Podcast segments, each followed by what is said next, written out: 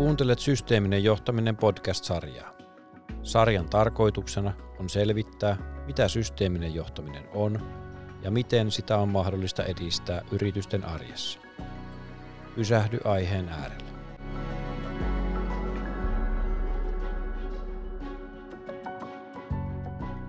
Tässä jaksossa aiheena on systeemiälyä työyhteisön arkeen. Minä olen Mikko Seppälä Jyväskylän ammattikorkeakoulusta. Minä olen Kirsi Kemel Jyväskylän ammattikorkeakoulusta.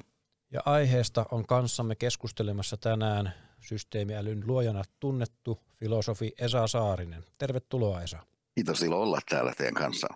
Mehän ollaan tässä, tässä hankkeessa niin toteutettu toimia tuolla yrityksien johdon kanssa ja pysähtymisen tärkeys on, on tota noin, niin korostunut tuolla, että sitä yrityselämässä ja hektisessä sellaisessa tarvitaan. Niin sinähän Esa usein puhut tästä, että on tärkeää pysähtyä oman systeemin äärelle.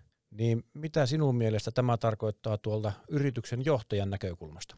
No yksi sellainen, jos nimenomaan johtajuutta, jos ajatellaan kesken asiaa, niin mun silmin on se, että johtaja ehtisi ajatella niin omaa ajatteluaan ja sitä kautta myöskin niin luoda semmoisen syvemmän ymmärryksen siitä kokonaisuudesta, missä hän toimii niin sisällä. Et, jos ajatellaan systeemiajattelua, niin voisi sanoa, että aika ilmeinen osa jokaisen johtajan työtä niin on yrittää mallintaa sitä omaa organisaatiotaan ja sitten erilaisia sellaisia osia siinä kokonaisuudessa, mitä sitten jollakin toimilla voisi saattaa liikkeelle parantamisen tarkoituksessa, niin sisältää sen oikeastaan olettaman, että, että se kokonaisuus toiminnan kannalta on mallinnettavissa, että sä pystyt ikään kuin katselemaan sitä kokonaisuutta ulkoa päin ja sitä kautta sitten identifioimaan niin, ne asiat, mihinkä sitten omat johtajuusponnistelut niin, niin tehostamismielessä ja uudistamismielessä ja eteenpäin menon mielessä kohdistua. Olettama tietysti johonkin pisteeseen asti pitääkin paikkansa. Toki voidaan piirtää esimerkiksi sellainen kuvio, missä sitten ne eri osat, jotka on tärkeimmät toimijat, niin voi näyttäytyä. Mutta siltikin loppujen lopuksi aina jää jäljelle se tosiasia, että johtaja toimii sen kokonaisuuden sisällä myös. Sen kautta, että ne erilaiset ihmiset erityisesti siellä, niin on joka tapauksessa niin eh, et, he eivät sen kokonaisuuden sisällä pelkästään niin sellaisina toimijoina, jotka joihin kohdistuu toimia, vaan nimenomaan sellaisina toimijoina, jotka, joista itsestään lähtee niin seurauksia. Ja myöskin toisten ihmisten kanssa, niin siis siinä mielessä se pohtivuuden pysähtymisen, ajattelun, ajattelun, sitä kokonaisuutta koskien teema on mun mielestä aivan olennaisen, olen, olennaisen tärkeä, mutta sitten samanaikaisesti jotakin sellaista, joka edellyttää pysähtymistä. Siis edellyttää sitä, että se välittömien tapahtumien virta, siis ei ainoastaan erilaisen tulipalojen niin, niin, päivittäisyys, niin antaa tilaa sille, että et, et laajemmin voi tarkastella asioita, sitä kokonaisuutta ja omaa osuuttaan sitten sen kokonaisuuden sisällä. Niin, tavallaan vaikka olisi kuinka kiire, niin pitäisi löytyä se aika pysähtyä, jolloin itse asiassa saattaa sitä kiirettä saada vähennettyä. Tulkitsinko juuri oikein? Ju, juuri näin. Ja sitten se paradoksi ehkä on siinä, että et, et ihmisolento on siten rakennettu, ja tässä on tiettyä myöskin aivan siis aivofysiologista totuutta takana siinä, että kun ihminen alkaa suuntautua erikseen nimettävissä oleviin tehtäviin ja erikseen äh, hahmotettavissa oleviin päämääriin, niin hänen ajattelunsa kaventuu niiden tehtävien ja niiden päämäärien määrittelemään sisäiseen putkeen, jolloin sitten monet ajatukset niin eivät osu siihen polttopisteeseen, mikä näin muodostuu, joka siis synnyttää tiettyä sit sellaista mahdollisuutta taas toisaalta niiden asioiden suhteen, mihinkä sen putken kautta katsotaan, niin mahdollisuutta päästä eteenpäin, mutta samanaikaisesti sulkee poistaa sitten uudistumisen kannalta niin, niin sinne ulkopuolelle asettuvia mahdollisuuksia, jotka kenties sitten näkyisikin, kun asiaa katsoisi kaikessa rauhassa ja pikkasen sitten etäällä sit välittömästä tuoksinnasta. Et, et, et, et mä luulen, että et, et monet johtajat omaa ajatteluaan ajatellessaan jälkikäteen panee merkille sen, että monet keskeiset oivallukset, mitä hän on saanut, on ollut esimerkiksi koiraa ulkoiluttaessa. Ja, ja jossakin siis semmoisessa tilanteessa hiihtolenkillä, jossa, jossa hän onnistuu olemaan irti erilaisista päivittäiskysymyksistä ja murheista ja myöskin kiihottavuuksista, mahdollisista. Ja, ja näin hänen ajattelunsa niin saa tilaa tehdä sitä, mitä ihmisajattelu siis voi tehdä, joka on, että yhdistää asioita uudella tavalla toisiinsa. Ja sitä kautta lähtee myöskin tutkimaan sieltä reunustoilta esiin esittäytyviä sellaisia mahdollisuuksia, jotka eivät välttämättä saman tien näytä kytkeytyvän oikein niihin päivittäiskysymyksiin, mutta jotka jollakin tavalla kuitenkin viekin niin eh, johtajan ajattelua mukana, kun hän antaa sille tilaa. Ja tämän seurauksena lähteeksi sitten avautumaan aivan odottamattomalla tavalla eh, niin se koko kokonaisuus uudessa palossa ja samalla myöskin oma suhde siihen kokonaisuuteen sieltä sisältä käsin kokien, niin voi lähteä eh, avautumaan vahvistuvasti ja, ja uudistuvasti. Et, et, et siis tässä suhteessa se pysähtymisen teema, pohtivuuden teema, ajattelun teema, niin on oikeastaan vain että, että johtaja sallii oman ajattelunsa tehdä, mitä se sinällään koko ajan pystyisi tekemään, mutta käytännössä ei pysty tekemään, jos mieli on kiinni välittömissä tehtävällisyyksissä ja, ja, ja, ja siinä mielessä sellaisessa operatiivisessa todellisuudessa, jossa tässä toisaalta niin, niin johtaminen tietysti konkreettisesti myös tapahtuu. Tämä jotenkin ihan hymyilyttää tämä, kun kuuntelee sinun kommenttia, kun nämä on niin yksi y- yhteen tuolta yrityksen arjesta, että se on tässä meidän hankkeessakin ollut juuri tämä, että otetaan sitä aikaa sille yritystoiminnan ajattelulle ja ollaan kannustettu yritysten johtajia hyppäämään helikopteriin, eli juuri tätä irtaantumaan siitä päivittäisestä kiireestä ja tarkastelemaan sitä toimintaa kokonaisuutena. Niin jotenkin on ollut hienoa se, että kun tällainen mahdollistetaan, me ollaan tämmöisiä ulkopuolisia toimijoita, jotka ovat pakottaneet siihen. Mutta kun se pakotus tulee ja he pysähtyy, niin se on tullut tosi hyviä oivalluksia siihen omaan yritystoimintaan. Vaikka he on saattanut pyörittää 10 vuotta, 20 vuotta toimintaa, niin ihan uusia oivalluksia, että nythän oikeasti niin tuo asia vaikuttaa tuohon ja tuohon pitäisikin ajatella vähän eri lailla. Niin todella jos, hienoja havaintoja. Jo, jo, jo, jo siis yksi tapa myös, myös hahmottaa tota, jos mä, jos mä sanoisin tällaisen vähän, vähän henkilökohtaisen pohtimisen tai, tai, tai, tai havainnon kautta, että et, et kun mä viime syksynä julkaisin kirjan Esaisen ajatuksia elämästä, rakkaudesta ja ajatteluajattelusta, niin sitä kirjaa varten mä ää, aika paljon mietiskelin siis tällaisia vaikuttavuuskaaria, että mitä mulla on ollut tilaisuus ja myös kunnia läheltä seurata. Ja sitten oikeastaan panin merkille siis sen, että, että kun mulla on ollut ilo, ilo seurata aika läheltä niin monia sellaisia meidän oman ajan, siis viime vuosikymmenen suurimpia johtajia, niin siinä on jännittävää se, että, että kun kysyy nyt jälkikäteen, että mihinkä se sitten se meidän välinen vuorovaikutus on perustunut, että mitä siellä on sitten ihan konkreettisesti tapahtunut. Että et jos me menen tapaamaan, niin siinä vaiheessa äskettäin Nokian toimitusjohtajaksi nimitettyä Jorma Ollilaa, niin silloiseen Nokian pääkonttoriin, joka oli Etelä-Esmaladilla, niin mitä siellä hänen työhuoneessaan sitten tapahtui? Et, et, et siis ilmiselvästi siis, voisi sanoa, että no varmaan sitten toimitusjohtaja Ollelan kannalta ajatellen oletus oli, että se on jollakin tavalla merkityksellistä se, mitä siinä tapahtui. Tai vastaavasti sitten vaikka Matti Alahudan kanssa tai Marimekon Kisti Paakkasen kanssa, että, että, että mitä niissä sitten tapahtui niissä kohtamistilanteissa, niin oli, mä sanoisin aika paljon, Mikko, toi mihin sä äsken viittasit, että se oikeastaan antaa sellaisen, että mitä te tuotte näihin organisaatioihin, näihin johtamiselämätilanteisiin, elämätilanteisiin niiden johtajien kannalta ajatuksellisesti, joka on, että heidän oma ajattelunsa saa tehdä sellaista, mitä käytännössä se ei tulisi tekemään, jos se tilanne ei olisi sellainen kuin mitä se teidän vahvistavana on. Että jääkiekossahan on ilmeisesti se, että joka tekee maalin, että sitä nyt sitten juhlitaan ja toivotaan, että, että, että hän pääsisi uudestaankin tekemään maalin. Ja tiedetään suunnilleen, että, mistä se maalin tekeminen koostuu. Ja sitten voidaan myöskin helposti nähdä, että, että, että, että kuka nyt sitten siihen maalin johtavan syötön anto. Mutta siitä huolimatta jollakin konstilla sinne ylipäätänsä päästiin sinne hyökkäysalueelle. Niin, niin nyt, nyt tämä johtajan arki arki usein on sellaista, että hän ikään kuin pyörii siellä vaan omassa puolustuskulmassaan ja niin kuin touhua hirveästi siellä ja, ja sehän on tärkeää touhua, että, että jos ollaan siellä kulmassa, niin, niin sieltä jotenkin täytyisi päästä pois, että silloin niin välittömät kysymykset on päällä. Mutta se, että mikä mahdollistaa niin sen äh, luovan hyökkäystilanteen on usein sellaista, mihin meidän oma elämänmuoto niin ei, ei kovin vahvasti anna eväitä, rohkaise meitä automaattisesti siis luomaan sellaisia tilanteita, missä äh, sit ihminen voisi ajatella laajemmin ja ilman, että ne välittömät arjen kiinnikkeet muodostaa myöskään sanastollisesti niin sitä ajattelun avaruutta, missä, sitten, missä sisäinen maailma lähtee uusia vaihtoehtoja esiin hahmottamaan. Mutta eikö nyt tuohon ei saa ottaa pakko kiinni? Eikö nyt niin, että tuohon tarkoittaa sitä, että kun siellä kulmassa katse on siinä kiekossa, silloin ei pystytä avaamaan peliä. Ja ammattipelaajan tunnistaa siitä, kun uskaltaa nostaa katseensa siitä kiekosta ja katsoa peliä kokonaisuutena, niitä syöttöpaikkoja löytyykin ja pääsee oikeasti hyökkäämään ja pois sieltä omasta nurkkauksesta.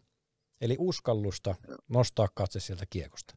Joo, siis se on uskallusta nostaa katse kiekosta ja, ja sit siinä suhteessa uskallusta käyttää sitä oikeastaan aika ihmeellistä inhimillistä kykyä, joka on, no Mikko sä käytit ilmaisua nostaa helikopteriin, että et, et ikään kuin ihminen voi henkisesti nousta helikopteriin, on se tilanne ihan mikä tahansa. Että ikään kuin, että meillä on koko ajan uskomattomat dronet takataskussa. Ja, ja että et ikään kuin sen, sen, sen lennättäminen on me, me, melkein niin kuin naurettavan helppoa, mutta se välitön tilanne voi aiheuttaa sen, että että et, et se ikään kuin vangitsee samalla tavalla kuin se älypuhelin siis käytännössä vangitsee ihmiset vaikka ravintolassa, kun ne on siellä porukassa, niin katsomaan sitä puhelinta.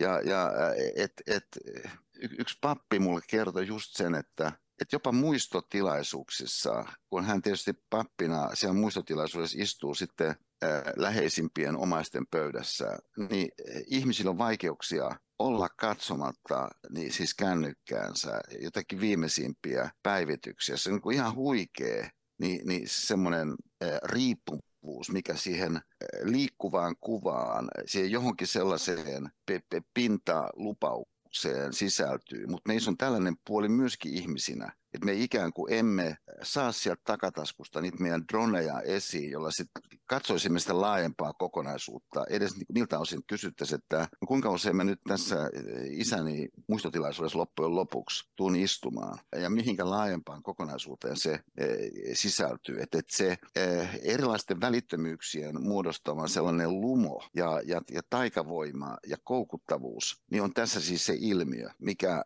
on erittäin tärkeä, että me kykenemme pyrimme yhtäältä tiedostamaan ja sitä kautta myöskin näkemään, että kuinka isosti meidän oma ajattelu lähtee ajattelemaan niiden välittömyyksien ehdoilla, jotka sitten tyypillisesti kuitenkin tulevat ulkoa päin.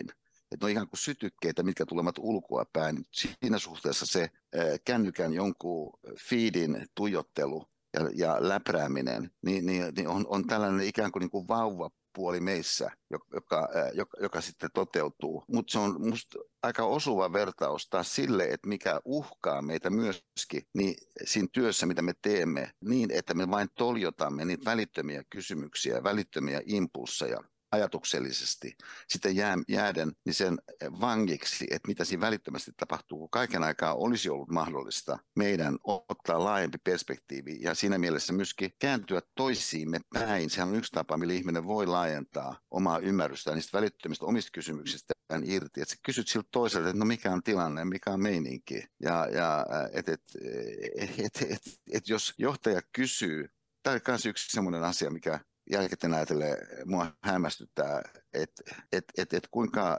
järjestään tällaiset mun tuntemat ja läheltä seuraamat huippujohtajat niin onnistuvat olemaan kiinnostuneita niin semmoisesta, mikä ei millään tavalla liity siihen, mikä heitä tavallaan voisi olettaa, että kiinnostaa siinä jossakin hetkessä, joka voi vaikka saada sen muodon, että jos mä kävelen siellä jossakin tehtaalla sen jonkun johtajan kanssa tai tuotekehityksessä, mikä se organisaatio osa onkaan, niin hän on aidolla tavalla kiinnostunut, mitä siellä on meneillään jonkun toimesta toimesta. Ja, ja tässä mielessä hän ikään kuin onnistuu olemaan kiinnostunut. Mutta tässä myöskin syntyy erilainen perspektiivi siihen kokonaisuuteen, että varmaan se tuotekehittelijä jotakin tekee, joka sen kokonaisuuden kannalta oletettavasti ajatellaan, että on merkityksellistä, jolloin sitten syntyy erilainen perspektiivi siihen merkityksellisyyteen, siihen kokonaisuuteen nähden, sekä sen kokonaisuuden onnistumiseen, niin siinä kohtaamisen tilanteessa jonka sitten se johtaja saa käyntiin, vaan sille, että hän kysyy siltä joltakin henkilöltä, että no mikä meininki.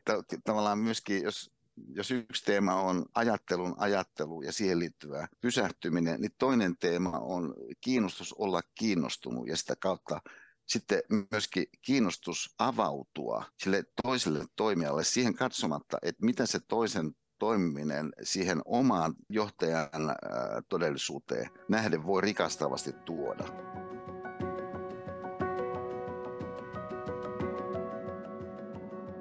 Kyllä, ollaan paljon puhuttu tässä projektissa arvostamisesta ja luottamuksesta ja sehän on jo arvostuksen osoitus, että se johtaja – on kiinnostunut, käy vaikka siellä tuotannossa kiertelemässä ja ihan kyselemässä, että miten menee ja mitä sä tänään muuten teet. Toinen ihminen Just saa niin. sen kokemuksen, että siis mun työ on tärkeää ja, ja se huomioidaan. Ä, miten tuossa puhuttiin äsken, äsken kiekkotermeenkin niistä välittömyyden lumoista ja siitä, että ollaan niin paljon siinä kiekossa ja suorittamisessa kiinni, että ei välttämättä niin kuin ole aina helppo nousta sinne helikopteriin ja katsoa sitä kokonaispeliä. Ja muistaakseni oliko Wayne Gretzky sanonut, että älä me ole siellä, missä kiekko on, vaan siellä, minne se menee seuraavaksi. Niin miten sä Esa näkisit, että miten sitten johtaja pystyy näinä päivinä, näinä aikoina systeemiälykkäästi suuntaamaan sitä yrityksen liiketoimintaa oikeaan suuntaan? No mä, mä lähtisin tuohon tärkeäseen kysymykseen siis tämmöisellä, onko tämän kahdella avauksella. Y- yksi avaus on ehkä vähän käsitteellisempi, joka, se on se, että, että silloin kun me ryhdyttiin Raimo Hämäläisen kanssa kehittämään niin tätä systeemi älyksi meidän sitten kutsumaa viitekehystä, niin se meidän ajatus oli se, että et, et kun on yksi asia se, että että jotain kokonaisuutta mallinnetaan, niin kaikessa johtamisessa yhtäältä on kysymys siitä, että sitä jotakin kokonaisuutta mallinnetaan. Ja sitten sen jonkun mallinnoksen kautta löydetään niitä asioita, minkä suhteen sitten jotain ryhdytään tekemään jonkun sitten sellaisen toisen mallinnoksen valossa, joka puolestaan sitä toivottavaa tilannetta, niin sitten kommunikoi. Mutta mut samanaikaisesti tämän kanssa niin on niin ilmeistä, että elämä enimmäkseen tapahtuu semmoisissa kokonaisuuksissa, jossa kysymys tietenkään ei ole vain mallintamisesta, eikä voikaan olla, koska sä olet itse siellä sisällä. Ja, ja, ja, ja tässä suhteessa niin meille heräsi ajatus, että, että okei, että on, on hyvä idea pyrkiä vastaan siihen, että, että että miten mallintaa älykkäästi kokonaisuuksia, sitä kokonaisuutta, missä toimii. Mutta vieläkin tärkeämpää on kysyä, että miten toimia älykkäästi kokonaisuuksissa, siis kokonaisuuksissa siellä sisällä. Ja, ää, ja nyt tämä taas toiminnan ulottuvuus, kun se edellä meneekin, niin tuo esiin sen, että monessa suhteessa se kokonaisuus, missä toimitaan, niin on vasta tuloillaan. Mutta silloinkin, kun se on tuloillaan, niin se varmaan antaa siinä nykyisyydessäkin jotakin vihjeitä siitä, että mihin se on tuloillaan ja, ja e, mitä siellä on kehkeytymässä. Ja sitä kautta myöskin vihjeitä siihen nähden, että et, et, et mitä kenties nyt voisi jotakin semmoista mahdollisesti hyvin pientäkin tehdä, niin että sitten se seuraus hetken päästä niin veisi meitä oikeaan suuntaan. Niin, niin tuottaa tämän toisen vähän ehkä tavallaan konkreettisemman eh, hahmotuksen tuohon äskeiseen onnistuminen kokonaisuuksissa ideaan. Ja että tämä tuli esiin, kun mä kerron tämän tämmöisen esimerkkitilanteen kautta, sitäkin mun aika suuren vaikutuksen, niin oli tämä mun viime syksynä ilmestyneen kirjan julkistamistilaisuus. Ja sitten tuli kaikenlaisia ihmisiä, kenestä mä kirjoitan siinä kirjassa paikalle hyvin ilahduttavasti. Ja yksi näistä oli kapellimestari säveltäjä Leif Segerstam, joka sitten halusi esittää kiitoksensa tästä kirjasta niin eh, improvisoimalla sellaisen pianosoiton kappaleen.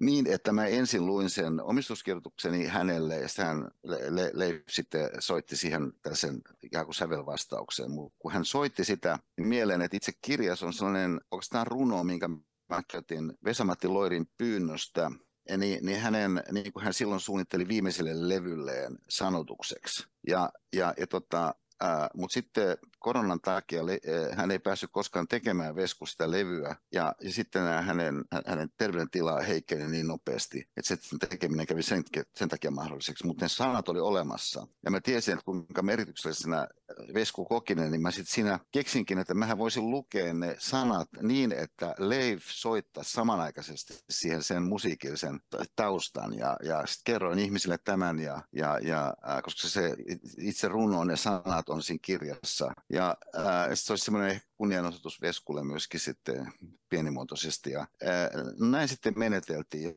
Siitä tuli kyllä aika, aikamoinen sellainen, niin kuin voi tapahtua jossakin tilanteessa. Onko tämä aika maaginen hetki. Mutta sen jälkeen, niin kuin paikalla oli myöskin mestarivalmentaja Jukka Jalonen, niin mestarivalmentaja Jukka Jalonen sanoi, että näin, näin juuri parhaat kiekkoilijat toimii. Että mitä parhaat kiekkoilijat tekee, on, että he, he tekee mitä peli, no tämä, tämä sanotus, mitä peli pyytää, tämä oli minusta siis aivan valtava, että, koska se vie huomioon siihen kokonaisuuteen peli, se peli on meneillään, niin jokuhan voi lähteä hahmottamaan sitä omaa pelaamistaan, joka tietysti aina on jossakin hyvin konkreettisessa tilanteessa. Niin, niin eh, sehän on jossain tietyssä paikassa siellä jäällä, kiekko on jossakin tietyssä paikassa, muun tietyssä paikassa, mutta se muuttuu koko ajan. Mutta jos sen hahmottaakin siitä kokonaisuuden näkökulmasta, eikä siitä vain siitä omasta paikallisuudesta käsin, niin voi ajatella, että et, et, et siinä on tiettyjä hienovaraisuuksia, jotka sieltä, jos tarpeeksi herkästi aistii sitä kokonaisuutta, jos tarpeeksi herkästi virittää itsensä siihen kokonaisuuteen, voi synnyttää sen, että sä ikään kuin kuulet, mitä peli pyytää. Sekin vielä kaunista siis pyytää. Et, et, et, et, ei siis käskee, ei, ei ehdota, mitä peli pyytää. Niin tämä, tämä kietel, kielellinen muotoilu niin, niin Jukka Jalosen suunnalta ää, kiekkokontekstissa siis tuo esiin sen, että et, et, et kokonaisuuksissa toimiminen tietenkin sisältää semmoisia puolia, että kun sitä vaikkapa älyllisesti hahmottaa sitä kokonaisuutta, niin sen voi identifioida hyvinkin ehkä objektiivisesti, että kun nämä kaksi osaa tässä kokonaisuudessa kytketään tällä ja tällä tavalla toisiinsa, niin syntyy nämä ja nämä numeraalisestikin ilmaistavissa olevat niin, niin, eh, hyödyt. Mutta sitten siellä on paljon sellaista, joka on enemmänkin, että mitä se kokonaisuus pyytää, mitä se organisaatio pyytää. Että kun se eh, johtaja liikkuu siellä tehtaan lattialla, niin, niin se hänen kiinnostuksensa liittyy juuri tähän, että mitä peli pyytää että et, et hän ei ihan oikein edes tiedä, että et, et mitä se joku perä niin, niin välttämättä tekee. Ja, ja, mutta hän on vuosien mittaan aistinut sen, että et perällä on sellaista syvempää ymmärrystä monta kertaa niin, niin näihin prosesseihin. Ja sitten, että hänen oma ajattelu, sen johtajan ajattelu voi lähteä sitten liikkeelle ja kun siementyä sit kohtaamisesta perän kanssa, joka sitten hiihtolenkillä kaksi päivää myöhemmin yhtäkkiä tuottaa jonkun valtavan oivalluksen hänelle, sille johtajalle, niin on niissä oleva inhimillinen mahdollisuus. Tämä on ihan valtavan tärkeää. Se meidän pyrkimys Raimon kanssa, Hämäläisen Raimon kanssa, meidän systeemiälyideassa alun pitäen, oli yrittää löytää tapoja niin kytkeä, niin kuin me ajateltiin, insinööri ajattelu, joka siis lähtökohtaisesti toimii niin, niin objektiivisten muuttujien kautta, niin parantavuuden näkökulmasta, niin inhimillisiin herkkyyksiin. Ja tämä inhimillisten herkkyyksien, tunteiden, vaistojen, intuition, siis erilaisten sellaisten meissä olevien kyvykkyyksien aktivoiminen, niin sen kokonaisuuksissa onnistumisen tueksi, niin oli se meidän systeemiälyn tällainen käsitteellinen alkuidea. Ja, ja, ja, ja jossa siis oikeastaan se vain muistuttaa siis siitä, että, että me saatammekin lähteä käyttämään itseämme hämmästyttävän kapeasti niissä kokonaisuuksissa, missä me toimimme. Ja tämän seurauksena sitten voi olla, että lyhyellä tähtäyksellä näyttää, että teemme ihan oikeita asioita, kun puristamme sitä mailaa valtavasti ja tuijotamme kiekkoon. Mutta sitten tosiasiassa niin se laajempi uudistuvuuden mahdollisuus, mikä siinä kaiken aikaa olisi ollut ja meille avautunut, jos olisimme antaneet sen avautua, ja tapahtumatta. Mutta pointtina on, että se lähtisi tapahtumaan, että sallisimme sen tapahtua ja sitten kun se lähtee tapahtumaan, niin antaisimme sen myöskin sitten lähteä semmoisella tavalla sykkimään ja, ja resonoimaan siinä meidän keskinäisessä vuorovaikutuksessa ja toisiimme kohdistuvassa vahvistavuudessa, joka meille ihmisolentoina niin, niin myöskin on mahdollista, niin, niin yhteisöllisenä olentoina, ei, ei vain siis yksilöinä, vaan yhteisöllisenä olentoina.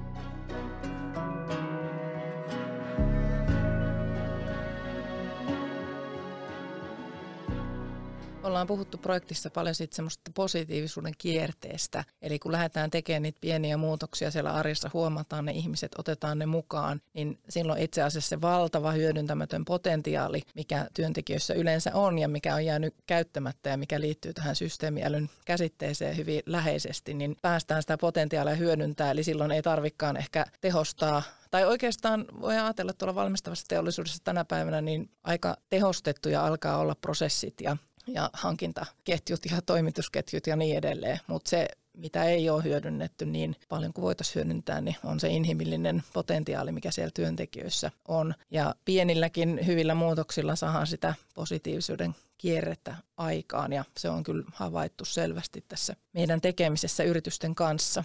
jo, jo, jo, jo, jo, just, just niin, mä sanon tuohon siis sen, sen, sen näkökohdan, että et, et siis tosiaan siis monet prosessit on viety objektiivisina entiteetteinä ikään kuin ulkoa päin, kun katsoo sitä, niin aika lailla pitkälle ja monesti siis lähes niin pitkälle kuin nyt voidaan siinä kategoriassa asiaa tarkastellen, niin, niin vietä. Mutta sitten kun loppujen lopuksi kuitenkin siellä on ihmisolennot mukana kaiken aikaa. Ja siksi toiseksi niin myöskin sitten elävä elämä, kaikenlaisine semmoisine kummallisuuksineen, mitä, äh, mitä äh, elävä elämä tuo myöskin siitä syystä, että kun ihminen hän ei voi olla kokematta asioita, ihminen ei voi olla ennakoimatta, ihminen ei voi tässä mielessä katkaista omia ajattelu, omaa ajatteluaan, niin on se prosessi itsessään kuinka briljantti hyvänsä, niin ihmiset silti pystyy tunaroimaan sen. Ja toisaalta myöskin eihän mikään prosessikaan ole siis sellainen, että et, et, et se olisi jollakin tavalla saatavissa lopulliseen muotoonsa ja sitten se vain ikään kuin pyörii ikiliikkujana.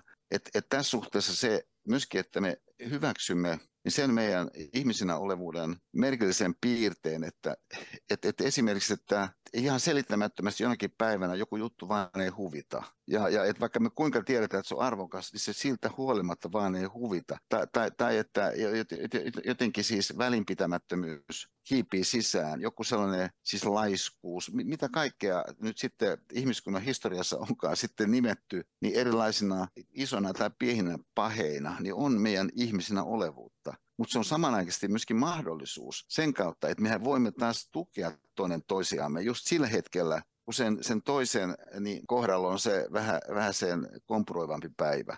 Ja työn ulkopuolella kuitenkin elämän kaiken aikaa jatkaa omaa viime kädessä niin, niin aika dramaattista kaartaan. Ja, ja siellä on kaiken näköisiä myöskin tragedioita niin jo, jokaiselle meistä varattuna, että et, et, et, et, et yhtäkkiä niissä kuulet, että sun äidillä on joku, joku, joku kauhistuttava sairaus. Ja, ja et, et kun siis se elämä joka tapauksessa tuo sellaisen häilyvyyden ilmiön, niin tässä sitten seuraa, että taas sitten sen työn kannalta on niin valtavan tärkeä, että, että se meidän toisiimme kohdistama myöskin alitajuisesti aistettu kokemus on vahvistava. Ja, ja, ja siinä mielessä sitä ilmiökenttää, Kirsi, mihin sä viittasit siis tällaisena positiivisuuden kehänä, että et sen toisen ihmisen kiinnostus itseäsi kohtaan, niin harvoin jää ikään kuin erilliseksi ilmiöksi, vaan kyllä se jollakin tavalla sitten heijastuu siinä, miten itse kohtaa tämän toisen. Ja, ja, ja, ja se, että et miten tässä suhteessa myöskin semmoisissa heikkouden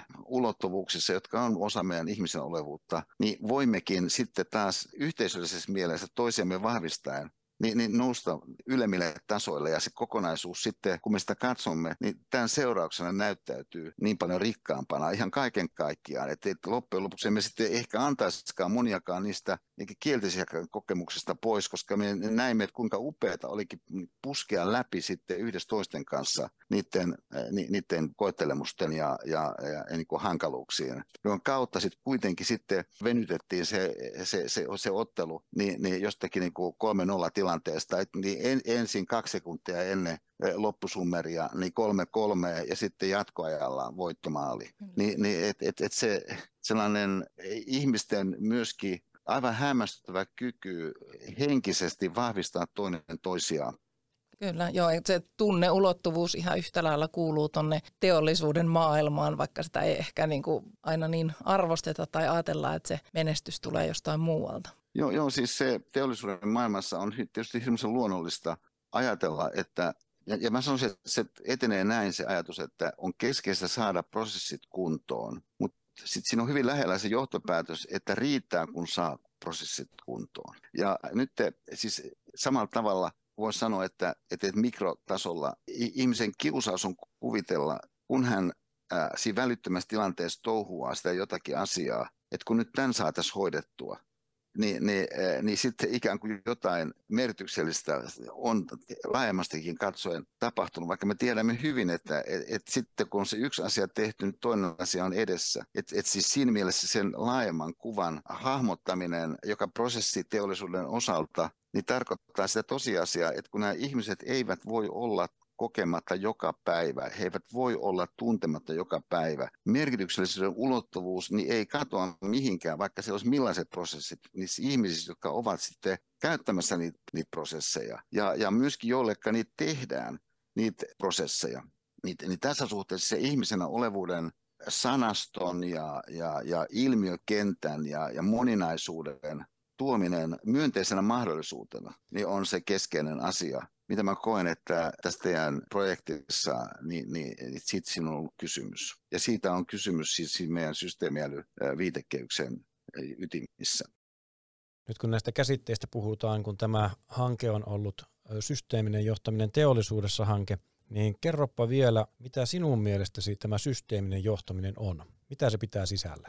No musta jos ajatellaan systeemistä johtajuutta, niin minusta siinä on kaksi ulottuvuutta. Yksi ulot, keskeistä ulottuvuutta. Yksi on se, että otetaan sitä kokonaisuutta, mikä on se kokonaisuus, mitä tässä johdetaan. Eli mitkä on ne keskeiset osat, jotka toinen, toinen toisessa vaikuttaen myöskin sitten voi yli ajan niin synnyttää kertautuvan vaikutuksen kautta niin valtavia seurauksia, ei ainoastaan seurauksia, valtavia seurauksia. Tämä on yksi kysymys, mutta toinen kysymys yhtä tärkeä, ja nämä on tämän saman asian eri puolia, että et ne eivät ole toisissa poissulkevia, on se mun mielestä oivallus, että et, et, et, et kun ihmisolento yksilönä ja sitten yhteisölentona myös on lähtökohtaisesti virittymään, virittynyt niin kokonaisuuksiin nähden, niin tämä on systeeminen tapa olla todellisuudessa, siis yhteydessä oleva tapa, jossa viime kädessä kaikki vaikuttaa kaikkeen. Ja jossa kun kaikki vaikuttaa kaikkeen, niin silloin siinä on mukana myöskin sitten se mahdollisuus siihen, että jokin itsessään pieni muutos, niin voikin niiden kertausvaikutusten ja, ää, ja, ja vuorovaikutusvahvistavuuksien kautta, mitkä on osa ihmisenä olevuuden perustilannetta, niin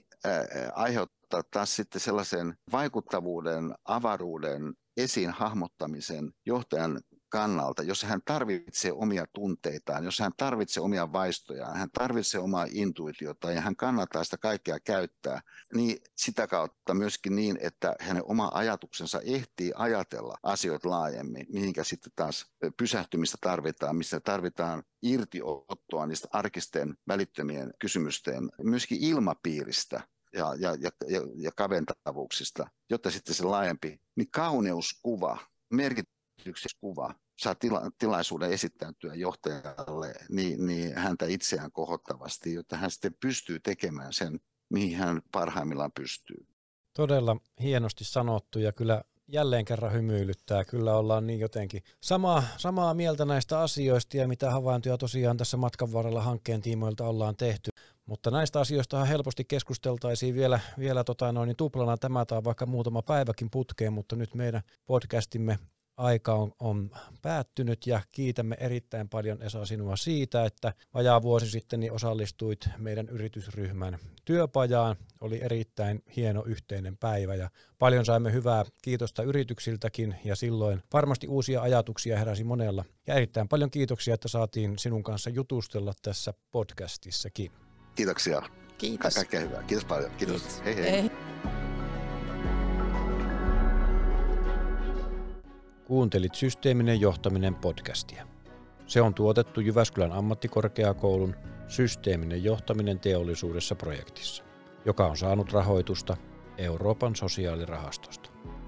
Tutustu projektiin verkkosivulta jamk.fi kautta systeeminen johtaminen.